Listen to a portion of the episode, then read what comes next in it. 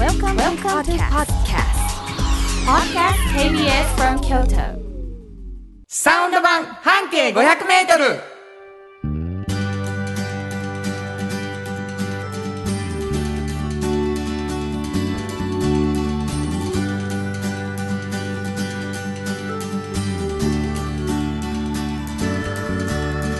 こんにちはフリーマガジン半径500メートル編集長の炎上真子です。サウンドロゴクリエイターの原田博之です。9月24日9月最終土曜日になりました、はい。もうねちょっとねワクワクとドキドキなんです、うん、10月30日が近づいているんです、本当もう一ヶ月ちょっと？そうなんですよ、うん。えー10月30日日曜日なんですけれどもね、えー昼の2時からはい。実は私たちのサウンド版半径 500m が、はい。まああの KBS 京都さんにね、うん特番どうやといううん。こともありまして、嬉しい。で、まあ、ハラダイスラジオハラダイス言って去年もやらせていただいてましたけど、今年もはい。じゃあやりたいですよねっていう話になって、でまああの SDGs なことうんみたいなこともちょっとトークテーマに入れながらはい。いうことで、うんえーもう1か月前になって今もう必死やねん。そうですね。もうコンテンツも盛りだくさんなんでね。なると思う。なあのーうん君も僕も、うんあの子もその子も、うん、多様性をね、はい、みんなで尊重していこうっていうね。こうもういろんな人を紹介できたらいいな、うん。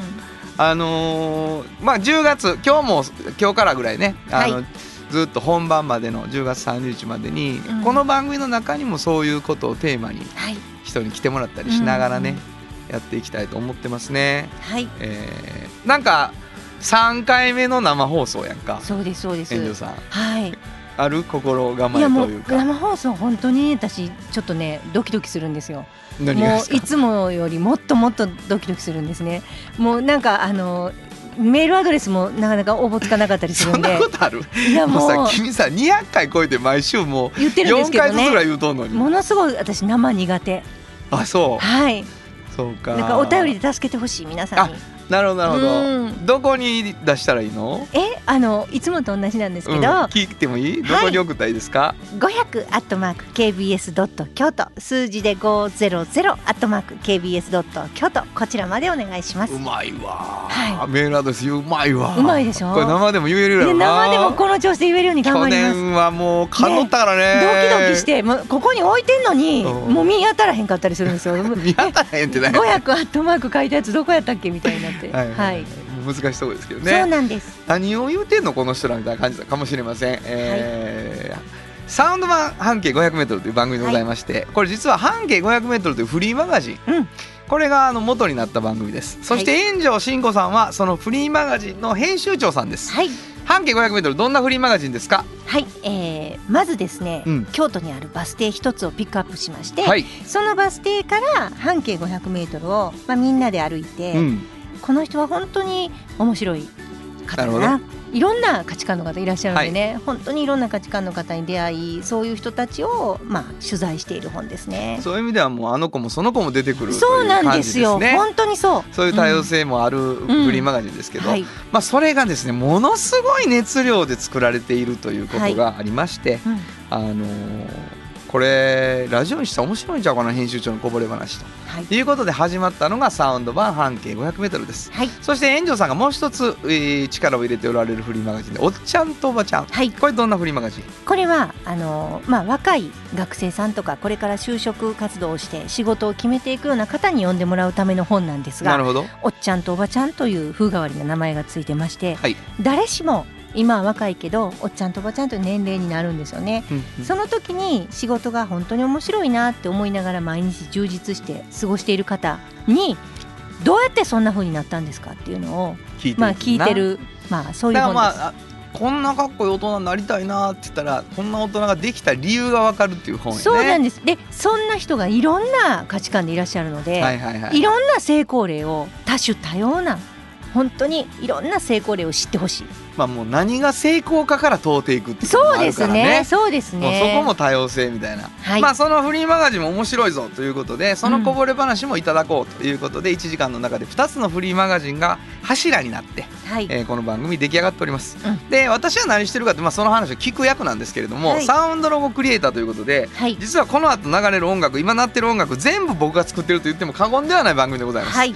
であのーちょっとねあのえこれも？えこれえもうよくない原田っていうぐらい原田でございますけれども、うんうんうん。えー一回聴いていただくといろんな僕の音楽に出会えるということになっております。はい。でまあこんなその私たちの番組ですけれどもね、うん。実は皆さんのお便りであの出来上がってる部分もあってさっき言ったように送っていただきたいんですがプレゼントをしています。はい。これプレゼント何してるかというと一つはですねフリーマガジン「おっちゃんとおばちゃん」と半径 500m 一冊ずつ毎回プレゼントしてますので、はい。プレゼント希望の人は住所と名前を書いてほしい。そしてもう一つは今言ったように僕の音楽が聴けますから、うん。僕の音楽に対する感想。そして「うん。おっちゃんとおばちゃん」は「おっちゃんとおばちゃん」という検索ではいウェブでうん。読めるので。はい、おっちゃんとおばちゃんを読んでの感想どちらかを添えて送っていただくことでですね、うん、サンパックさんからいただいたフットグルーマーがはい。当たります、そうなんです。続々ともう使い心地がいいとか、うん。もう風呂の生活が変わったみたいなのが来てるからうんうん。ね、えーまあ、これもふプレゼント希望ということで送ってほしいんですけど、うん。あの住所と名前忘れずに書いてください本当にお願いします。ははい。い、はい。トもう一回教えてください。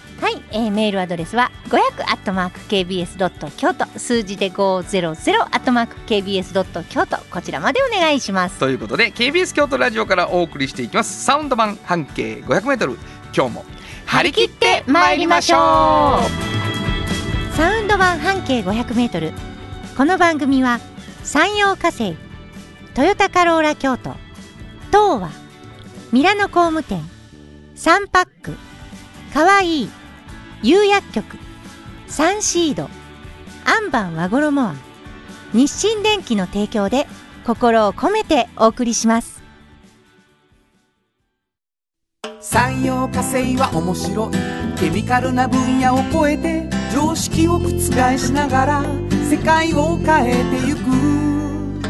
もっとお真面目に形にする。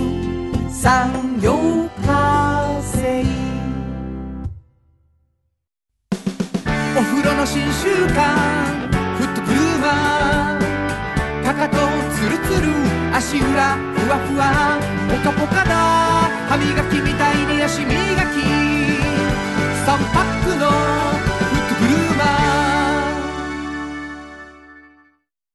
京都で建築を続けるミラーの工務店。誇りと情熱のある仕事でお客様に寄り添い信頼に応えます。これからもこの街とともに真心こもった確かな技術で社会に貢献する。ミラーの工務店。新婚編集長の。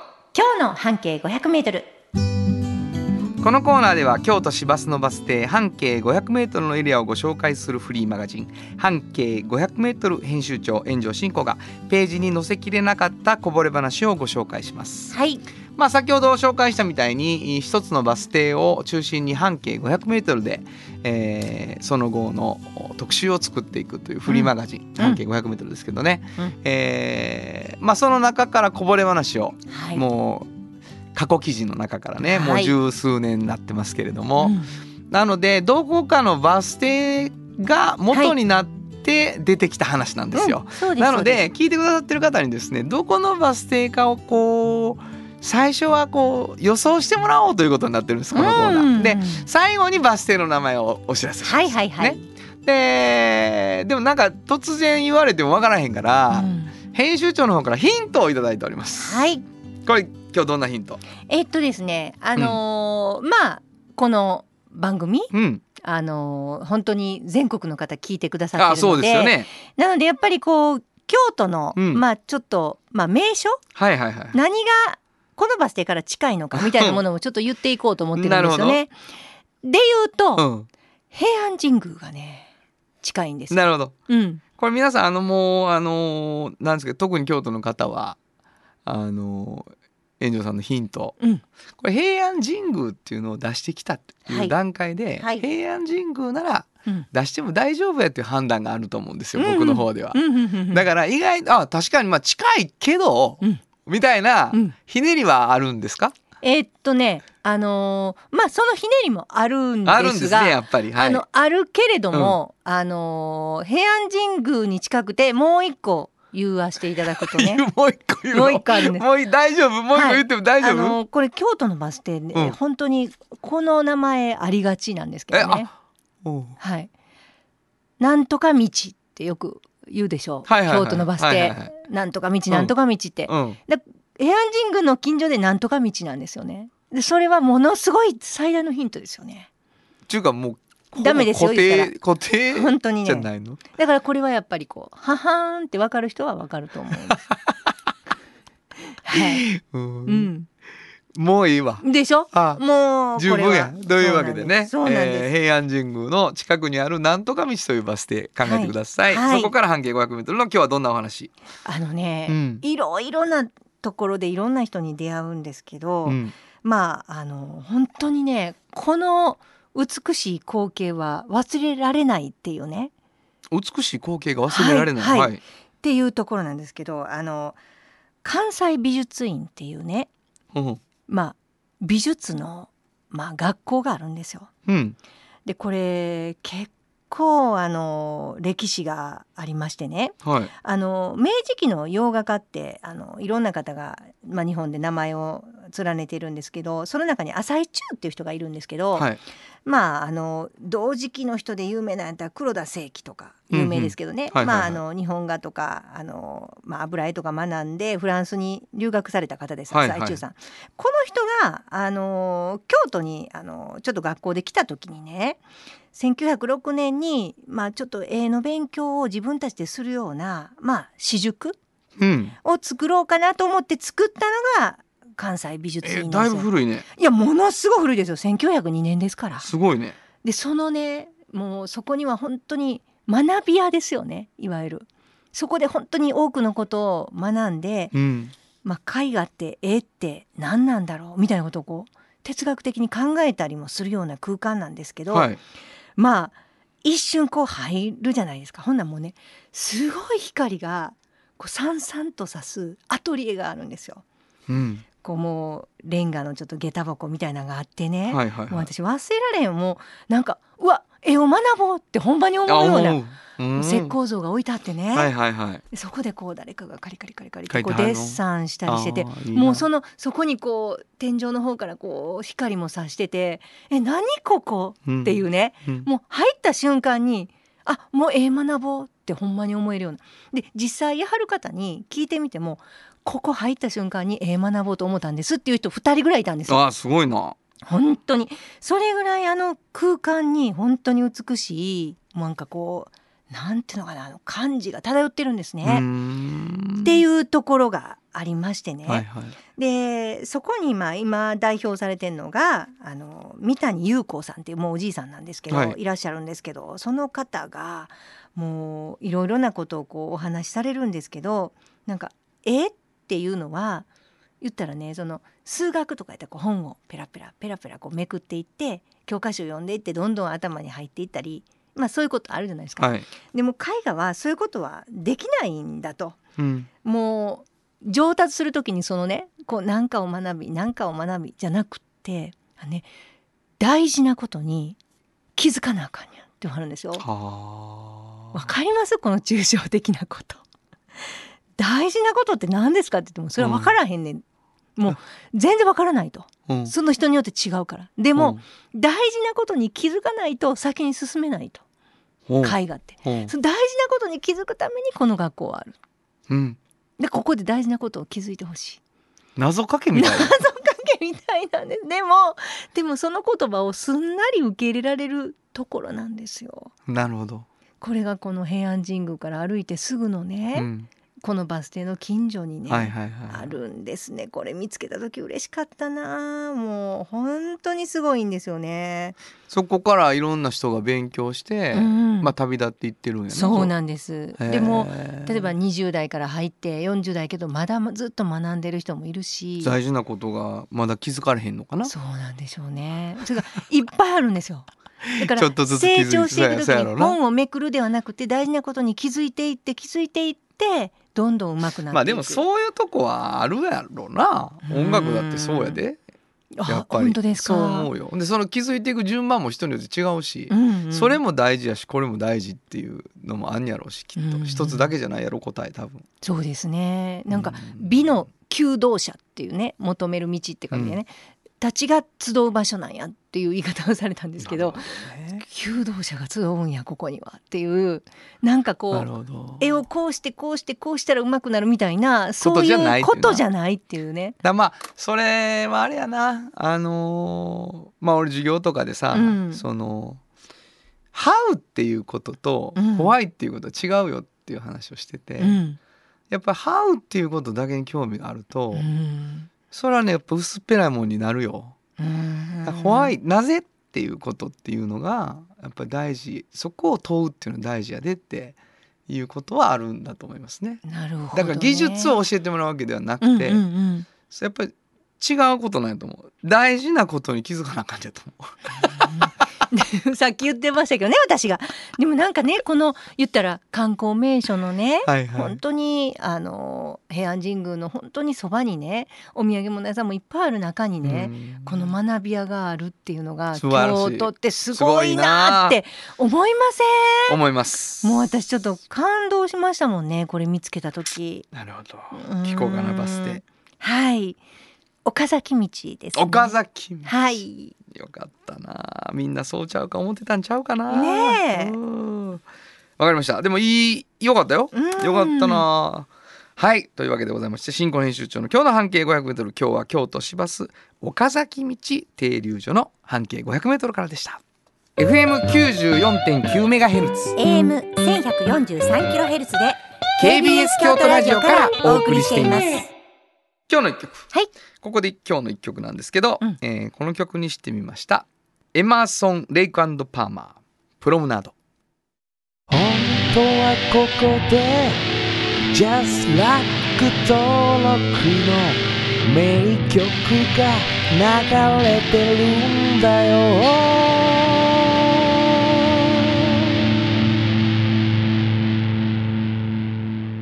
というわけでね、うん。展覧会の絵というアルバム、まあ、はい。ライブ版の中からですけどね、うん。かっこいいですね、えーそうやねこんなんでアレンジされるとすごく。そうやねんな、ね。えープロムナードパート2ということになりますかね。お送りしたのはエマーソン・レイクパーマーでプロムナードパート2でした。じっと支えて未来を開き京都で100年超えました。大きな電気を使える電気に変えてお役立ち。お役立ちみんなの暮らしをつなぐのだ。日清電気トヨトヨトヨタカローラ京都。カロカロカローラカローラ京都。京京京都のカローラ京都。トヨタの車トヨタの車。だい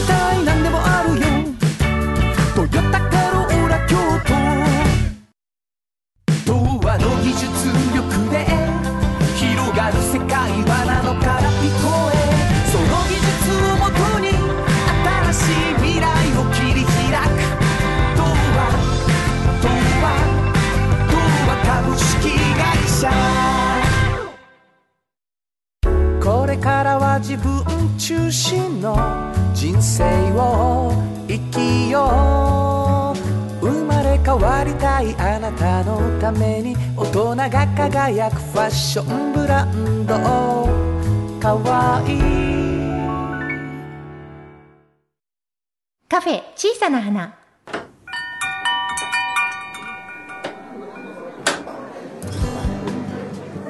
この店を切り盛りするのはおしゃべり好きな店主と聞き上手なスタッフの2人だけ。いつもこの空間にはおしゃべり好きなお客様が絶えることはありません。さてさて今日のお客様からはどんなお話が飛び出すのでしょうか？いらっしゃいませ。まずはお名前を頂戴してもよろしいでしょうか？はい、有薬局で働いております薬剤師の船戸です。よろしくお願いしよます。ろしくお願いします。まあお待ちしておりました。本当というかもう炎上進行がもう質問を山積みにしておりますね。りがたい、ありがたいです。あのもうただもうやらせません。そんな簡単には質問させません。あのまずはですね。まずね有薬局さん来ていただいて、はいこれもうあのーコロナがですよ、あの日に日にいろんなことが変わっていっているという中でございます。うんうんであの有薬局からね、あの今伝えるべきこと、まあ、あなたの知りたいことはもう後でします。はいあるんですはい。はいで船津さんが言わなきゃいけないと思っておられることまず聞きましょう。はいそうしましょうはい。ちょっとあれですよね。抗原検査キット。はい、抗原検査キットはいが今薬局で販売されてて、はいあの一部インターネットでも販売されるようになってきてるんですけれども、はいえー、と抗原検査キットの種類が体外診断用医薬品っていううん医療用の厚生労働省できちんと認可されてるものと、うん。研究用って言われるものがあるんです。うん、研究用。そう。で研究用は、うん。特にあの精度の確認もされてないので、うん、あの一部制度的に怪しいものもたくさんあったり、はい。あのほ何の保証もない状況なんですけど、うん。こう一部のお店で山積みで売られてたり、うん。自動販売機で売られてたり、はい。あの一部のインターネット販売で研究用のものを売られてるっていうものがたくさん出てきてて。これ、うん研究用って書いてあるんですか？書いてあります。ど。なるほど。じゃあ書かなきゃいけない。そうです。うん。なるほど。で逆に言うと、うん。厚生労働省のうん承認を受けてるものは体外診断用医薬品とかっていうような記載が必ずあるので。絶対にそれを購入していただきたいと。なるほど、はいはいはい。体外診断用医薬品でございますはい。体外診断医薬体外診断用医薬品と書いてあったら、大丈夫。ちょっと安心大丈夫です。で今あの流行状況も少しあの1日の感染者数少なくなってきてはいますけれども、はいはいうんあの今後個人的なおすすめは、うんうん。抗原検査キットをできたらご家庭に2本ずつぐらいは購入しておいていただくのがいいんじゃないかなと思います。なるほど。で特にあの6歳から64歳のはい。基礎疾患のない重症化リスクの低い人はいはいはい、は、えー京都府や京都市の登録センターに、えー抗原検査キットで万が一陽性になった場合自分で写メを取って登録センターに登録すれば、うんえーお医者さんがそこでチェックをして自動的に自宅療養にうん。入れるようなスキームが今京都では動いてるので動いはい。なるほど、だから発熱外来がパンパンにパンクしてる時にはい。あのわざわざ行かなくても、えー重症化リスクの低い人は、うん。そういう体制があるのでなるほど。ぜひ購入をしておいていただいたらいいんじゃないかなと思います。なるほどそうですね。病院にね行く回数も減るし、行く人もね少なくなった方がいいですもんね。その時に、えっと最低限もうそこで10日間とかってうん。自宅じゃないですか、はい、今何7日間に短縮されましたかね。何を買っといたらいいんですか？薬は。えっと、薬はやっぱり症状として多いのは発熱と喉の痛みとかに関しては解熱鎮痛剤。うんうんうんうん。あとは咳止めとか喉の腫れを抑えるようなお薬、でトローチとかうがい薬がコロナの軽症者の自宅療養ではよく出ますね。いわゆる風邪ひいた時に使っていたものですね。そうですそうです。で対処療法なんですけれども、うんうん今言ってたお薬のほとんどって市販薬で薬局でも買えるようなものなので、はいはい。もしあの余裕がある方はあの備えておいていただけたらと思いますし、はい。まずはあの薬局や薬剤師に相談できる関係性を。作っておいていただいたら万が一の時にも安心なんじゃな知ってるよいかなと。、うん。あの薬剤師さん。が知り合いやといいよ絶対にいいですよ。それ何でも聞けますもん。ちょっと電話して聞いたりするそうなんです行ってちょっと相談したりする、ほんこれとこれしといたらいいんちゃうかって言ってくれはんねそうんです。確かやしね。僕船戸さんいう薬剤師私もそうです。そうやろ、うん、みんな船戸さんに。いやでもかかりつけのね、あのお医者さんの近所のところにかかりつけの薬剤師さんいらっしゃるといいです。はい。あそうや有薬局はあの、北から南まで抗原検査キット販売してる薬局、うん。全部じゃないんですけど、うんうんうん。販売してる薬局は在庫状況も丸三角×であホームページに毎日公開してるので。すごいすごい。行ってないよとか言われなくて済む。すみますねはい。わかりました。ありがとうございます。これも非常に大事な情報だったんですけど、うん。えーうちの援助申告からはい。の質問があるらしく、もうね、船戸さん来るの本当に待ってて。ありがたいこれ多分リスナーのみんなも聞きたかったことやと思うんですけど 私が代わりに聞きます、はいわかりましたあのですねはい。船戸さん、はいはい。あの私まああの3回打ってるんですよねワクチン、うんうん、であの周りによくいるのが2回打ってて3回目あれ打ってないのなんでって聞いた時にコロナになったからうんうん。打ってないの。同じ効力やと思うし。ってよく言ってるんですよ。なるほど。で私あの厚生労働省のサイト見たら書いてあるのが例えば2回目打って5ヶ月経ってたら3回目打ってますよって書いてあそるですね。うんですね。でもう一個はもしコロナになったらその症状が収まったらえワクチン打ちに行けますよって書いてあるんですよ。はいはいはい。これえ？同じやったら5ヶ月間空けなあかんやんって思うんですよね。この謎いやー謎ですよね。本当に謎。お前な、うんめちゃめちゃ質問をよく受けるんですけど、はい。あのー一番大事なのは、一度感染して、うんつく抗体よりも、うん。はるかにワクチンを打ったこ場合の抗体の方が、えー格段に高く上がると。これすごない。これ誰も知らん。絶対。あそうですか？はい、でプラス、あの当然1回感染して上がった人のちょっとした抗体も時間が経つにつれて下がってくると、うえーいうことです。ただ大事なのは、うん。じゃあ慌ててすぐ打か打たなあかんかっていうと、うんうんうんあの状況によると思います。うん。うん厚生労働省に関しても、うん。1回感染した人は、うん。症状が収まったら打てるんですけど、うんうん。一番効率がいいのは、うん。まあ、3ヶ月ほど空けた方が、うん。あの効率はいいんじゃないですかねっていうアナウンスをしてます。なるほど、でこれは例えば今 BA.5 で感染をして、うん。で、えー BA.5 用の抗体はちょっと上がってるので、うん。はいはいそれが落ちてきた時に、えーもう一回打つっていうことでちょっと間を空けた方がその抗体を維持する効率は一番ですね。なるほど。いいんじゃないかな。うんうんうんただこれが、えーその間にもう旅行行くことが決まってるとか、うんうんうん。あのもう明らかにリスクの高い状況医療従事者の人とかだともう少し早く打った方がいいケースもあったりするので、うん。その辺はあの今の流行状況とかうん。にも、えーよって判断が変わってくると思うので状況次第で考えていただいた。うん。ただ大事なことはそのえコロナに感染した時にできる抗体とワクチンでできる抗体は違うということですね。そうそう上がる量が全然違うっていうところですね。これみんな知らないんじゃないかな。いやそうです。僕も知らなかったです。うん。であのなったので僕は、うんうんうん。でちょうど3ヶ月ぐらいに3回目に行って、で、まあ、それ聞いてたから船田さんが、うん。ほんでじゃあ5月だったんですけどねって言ったらあの打つ人が「ちょうどいいんじゃないですか？まさに ちょうどいいいい頃合いじゃないですか?」って言われました。やっぱそうなんやね。あほんまにそうだよな思いながらあの打って打っていただきましたけど。もなんかでもね巷では逆の方もねなんかコロナに感染した方がより抗体がなんかワクチンよりも強い印象があるうんあるある。するんですよ。でもそれはただの印象でそんなこと全然ないよということですなね。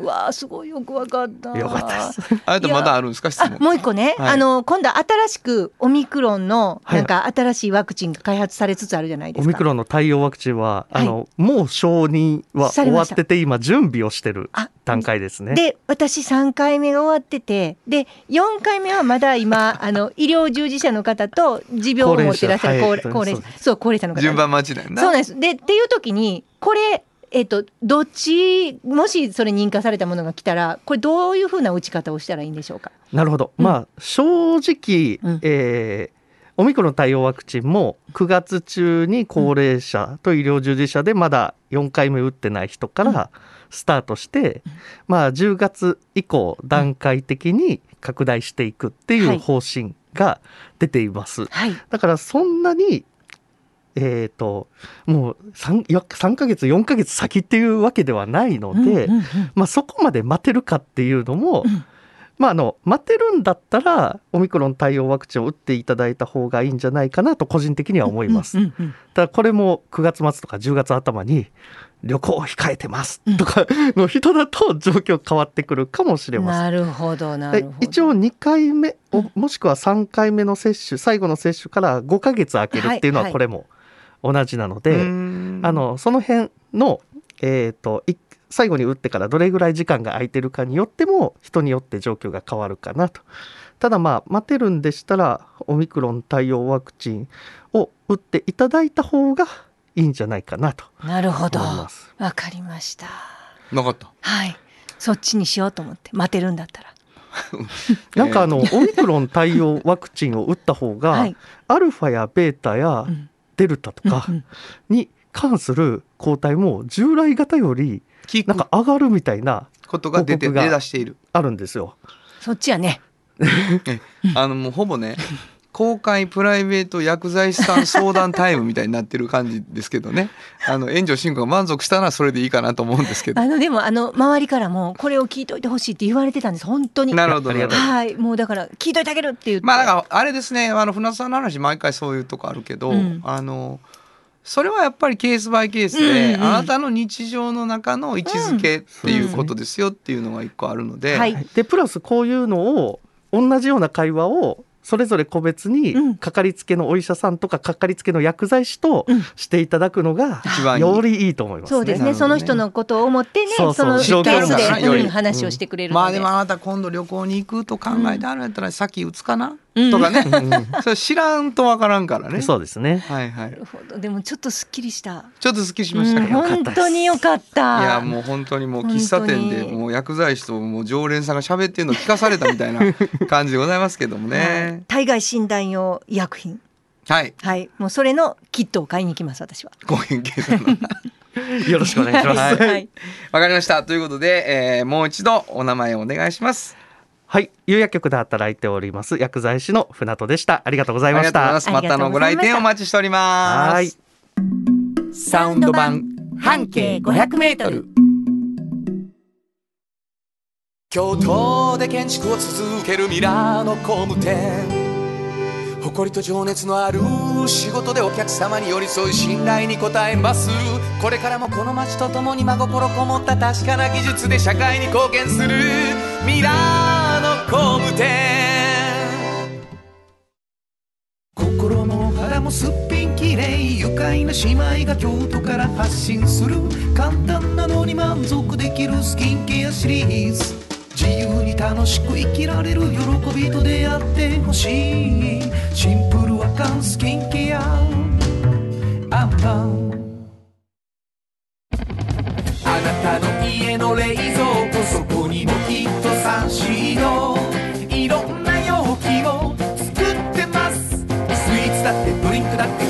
やっぱりサンシード未来に向かって明るく進む会社。サンシードおっちゃんと。おばちゃん。このコーナーでは仕事の見え方が少し変わるフリーマガジン「おっちゃんとおばちゃん」の中から毎日仕事が楽しくてたまらないという熱い人またその予備軍の人々をご紹介します。はい。まあ、毎回あのー本当に若い人がかっこいいなと思うすごい楽しそうに仕事してる人。はい。でその人がどうしてそうなったのかみたいなことね、うん。えー教えてもらってるわけですが今日はどんな方、今日はねあのーアイデアウーマンっていう会社をうん。すごい名前もアイデアウーマンなんですけど会社を立ち上げはった、うん。まあ清川佳代子さんっていう人なんですけど、はい。まあ、何をしてる会社かっていうと、まあ、漆とか伝統工芸の、はい。えー職人さんたちをこんなにいっぱい職人さんがいるってことを世に知らしめてでその人たちの作品を知ってもらうっていうことを商売にしようとしてはる人でまあしてはるんですけど、うんまあ、この方にお会いしてインタビューした時に、まあ、エネルギーをすごい感じたんですよね。はいはいはいでもともと、まあ、京都の福知山の方出身でで、えっと、大学を北海道大学を出た後に、うん。あのいろんな職にも就いたけどあの、まあ、国際外資系の飛行航空会社の、まあ、CA さんもやったりとか、はいはいはい。いろいろされてたんですけどね。ある時ねそのお茶の、まあ、お稽古みたいなものをちょっと知り合いの方に学ぶきっかけがあって、はい。こんなことってあるんですね。私聞いてほんまにびっくりしたんだけどそのお茶道具の中でもおなつめってわかります？あのお茶が入ってるこんなあのあわかったわかった。わかります？あのち入れ物蓋のある蓋はいはいやつついてるはい。はいあれを見た時にまあ漆器ですよね。うんうん。漆が塗ってる、そのね漆を見てそのなんていうのかな漆器を見て生き物のように思えたんですね。でそっからそのなんか漆に魅了されてね。でこれを作ってる人っていうのはどういう人たちなんやろうと。なるほどなるほど。思って、うん。本当にそれがきっかけなんですよ。知りたいと思ったよな。そう。それでそのいろんな人を訪ねてこの一個一個の作品例えばもうお夏目一個にまあ1年かかる人もいるんですよね。はいはい。まあ、そんなんも知ってなんというこの繊細なねうんあの職人たちのまあ蒔絵が上に施してある場合もあるじゃないですか。なんていうこの伝統の工芸品っていうのは時間をかけて作られてるんだろうと。それを私も知らんかったしきっと若い人も知らないし、うんうん。いっぱい知らない人もいるからうん。なんとかそれを世に広めたい。うん。それをなんとか仕事にしたい。っうん。て彼女は思っうて、んまあいろいろ考えてそのアイデアウーマンっていうのを立ち上げて、はい。今まずホームページもあるんですけど、うん。そこでいろんな作家さんを紹介して、はいはいはいはい。まあ、もちろんそのサイトで買えるっていうこともあるんですけど、はい。そんなんだけでは凄さってわからないから、はい。どうしたらその価値が高められるだろうと。うん。例えばイベントをしたりとかはい。クラシックと一緒にコンサートをしてみたりとか、はい。でものすごくちょっと大きなねあのイベントあのこれちょっと言ってもいいのかな。例えばこうあのシンガポールの日本大使館とかで、うん。あの例えば天皇陛下の誕生日の祝賀会とかがあるってこう聞いたら、うん。駆けつけてそのあの事務所にはいはいこういう作家の人たちのね作品を並べてはどうですか、みたいなことをプレゼンしてね。そう、うん。それで勝ち取って、はいはい。その並べてみたり、うん。でもそんなことすごくないですか？バイタリティ。が。すごい。それ何の関係もないんですよ。そのシンガポールのあの大使館に。彼女は。すごくないですか？まああの僕の周りではそれをやってるのは、うん、援助申告ぐらいですね。私そんなことしてます？はいもうすごいですよ。あのえっと今の流れだけで聞いても、うん、知りたい分かったみんなに教えたいっていう構造は あの僕の周りでは援助進行ですかねそしてまあもうだからめちゃくちゃ面白かったよなと思うこのインタビューは。分かるってなったはずその。知りたいと思ったんですよ。はい。そして知ったらみんなに教えたいってなったんですって僕が言った時にそうですよねってそう。あそして私はあなたを教えたいと思ってるからもうなんやろちょっとマトリョーシカみたいになっとるからねもいやもう本当にでもそんな感じもあっうて。開けても開けても知りたくて伝えたい人が出てくる感じになってるけどな。いやだからその時来賓の方が800人超えたんですけど、うん。それに全部に説明できたと、はいはいはいはい。その人たちの素そ晴らしさをね。そうな。んですよ、うん。で他にもね東京で国際会議がねはいはいはい。ニューヨーク州のねアメリカのうん。弁護士会主催のうん。国際会議があるって。はいは聞きつけたらね、今度またそこで漆のサックスのレセプションしませんか？言うてね、はいはいはい。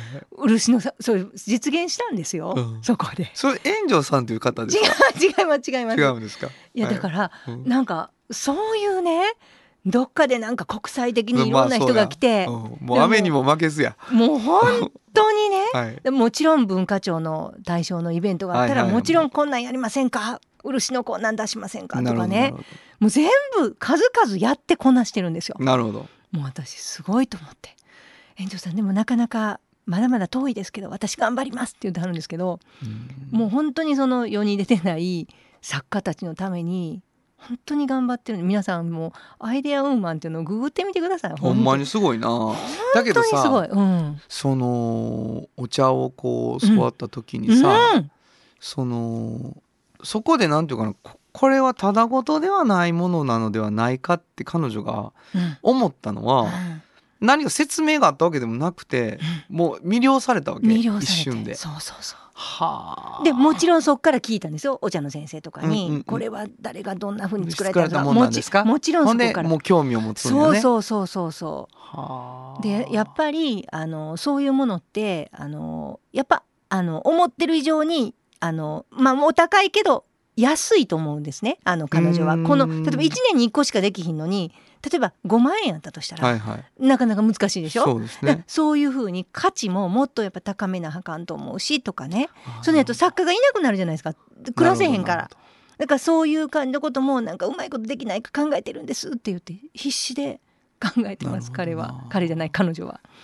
まあ出会いがあったんやろううな。いやもうびっくりするよね。その熱心さにそうね、しかももう本当にそれを絶対なくさないみんなに知ってもらう価値を高めるっていうことが自分の使命やって思ったっていうのはすごいことやね。だからもう私もこうどうしたらそれがねなんかみんなに認知されるかも私も考えたりもしてるんですけど。一緒に？はい、でも彼女のその頑張りがすごくてでそれにやっぱ支えられてるそのき気持ちがねうん。支えられる作家さん多いんですいやよ。そりゃそうやん、ね？それもさそんな人が一人いるかいいんかでもでしょ？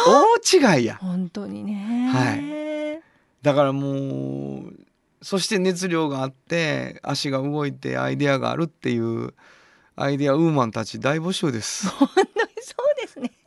いやもういやもう彼女すごいんですよ。なんかねあのホテルの一室でこうなんかもうあってこうパッとおもむろにあまり選ばずじゃあこの5万円のシャンパンとかこう言わはる人になったら、漆が買えますよって横で言いたくなるんですけあなるほどなるほど。本当に。いや、うん。そんなそんな売り方あかんやんって言ってるんですけど。でもそれぐらいちょっと待ったやな。そうなんです。なんかむやみにお金を投じるならいろいろありますよ吟味するものがみたいなことをおっしゃってました。ここにとんでもない価値のあるものがその値段でございますって。そうなんです。な。はい。毎回そうなんです。はい。わかりました、はい。素晴らしいじゃないですか、はい。えー本日のおっちゃんとおばちゃんご紹介したのは？はい、えー、アイデアウーマンの清川佳代子さんでした。サウンド版半径 500m 今日のもう一曲。はいここでもう一曲なんですけどね、うん。ちょっといろいろ探しててね漆漆でって言って。はいはい。あのーこの人にしてみました「えー、うる。それを愛と呼ぶなら」本当はここでジャスラック登録の名曲が流れてるんだよまあちょっと若干ダジャレ的な。ウルと漆はいそうなんです。はい、えーでもドラマでねよく流れていた曲ですけれども、えーお送りしたのは「ウル。それを愛と呼ぶなら」でした。あなたに寄り添い毎日をそっと支える。夕薬局っていう薬局。明日をつなぐ夕薬局お風呂の新習慣。フットグルーマー足指ピカピカ足裏爽快マッサージ。くすぐったいのが癖になる。3パックの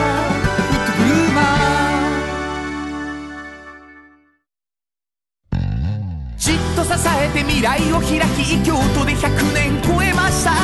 大きな電気を使える電気に変えてお役立ち。お役立ちみんなの暮らしをつなぐのだ。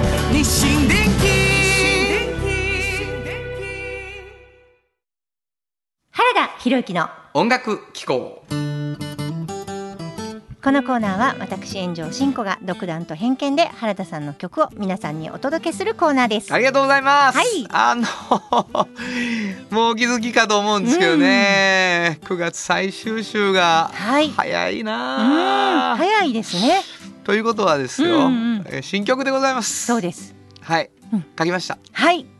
あのーやろうかな、うん。なんかちょっと夏の終わりの曲を書きたいと思って。はいあのーもう秋にね突入ですから。はい、うん。えーラブソングをはい。書きました、聞いてください。高い空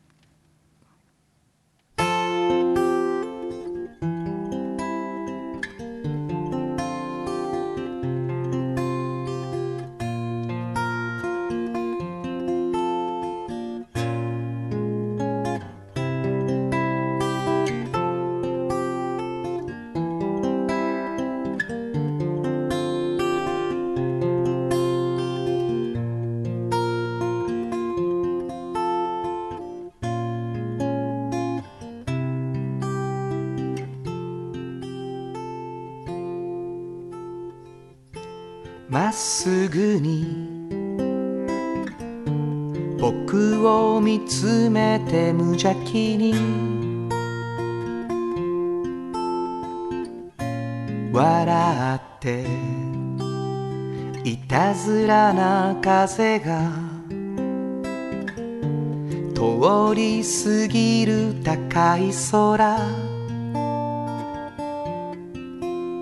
夏の終わり。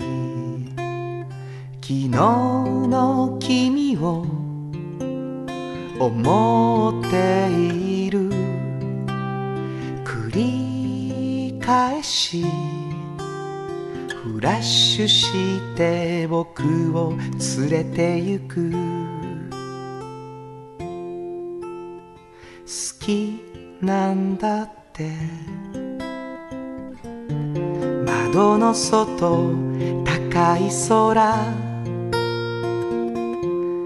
今頃何をしてる？もし少しだけでも昨日の僕を思い出してくれたなら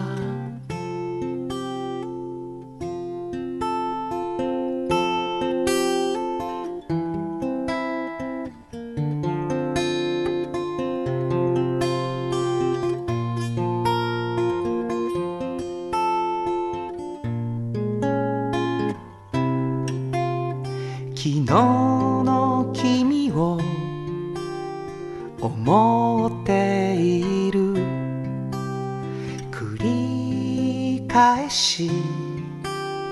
フラッシュして僕を連れて行く。好きなんだって。帰り道高い空。明日を見ていもし少しだけでも昨日の僕を思い出してくれたなら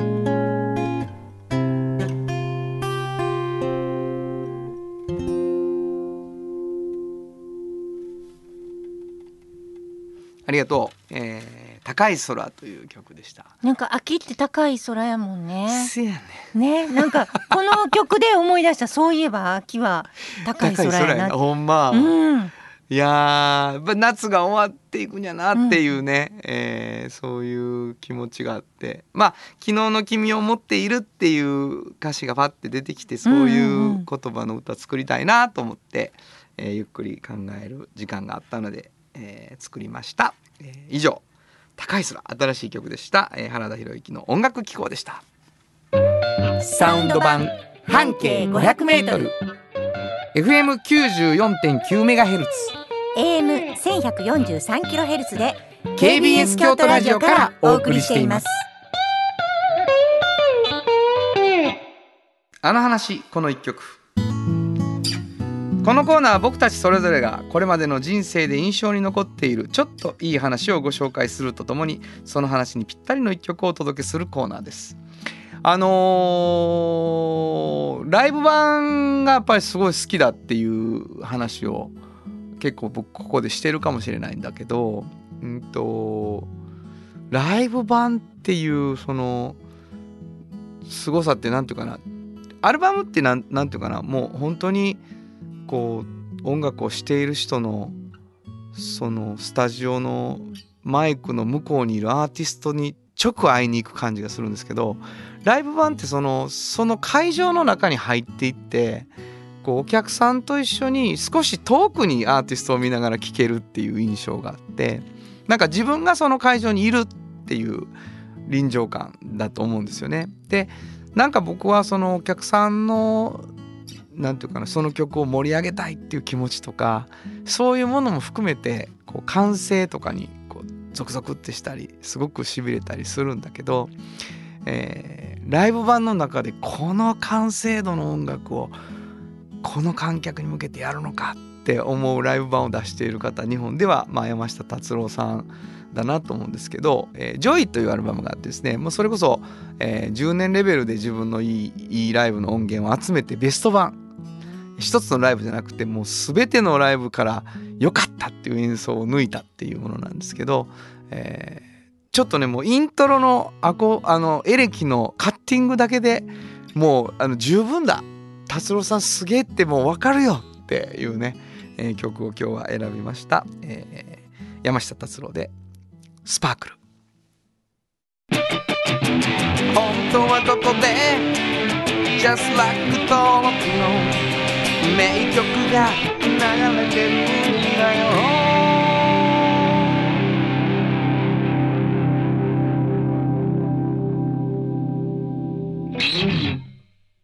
産業化成は面白い。ケミカルな分野を超えて常識を覆しながら世界を変えてゆく。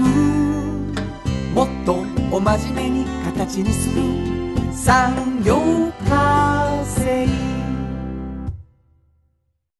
トヨトヨトヨタカローラ京都カロカロカローラカローラ京都京京京都のカローラ京都トヨタの車トヨタの車大体何でもあるよトヨタカローラ京都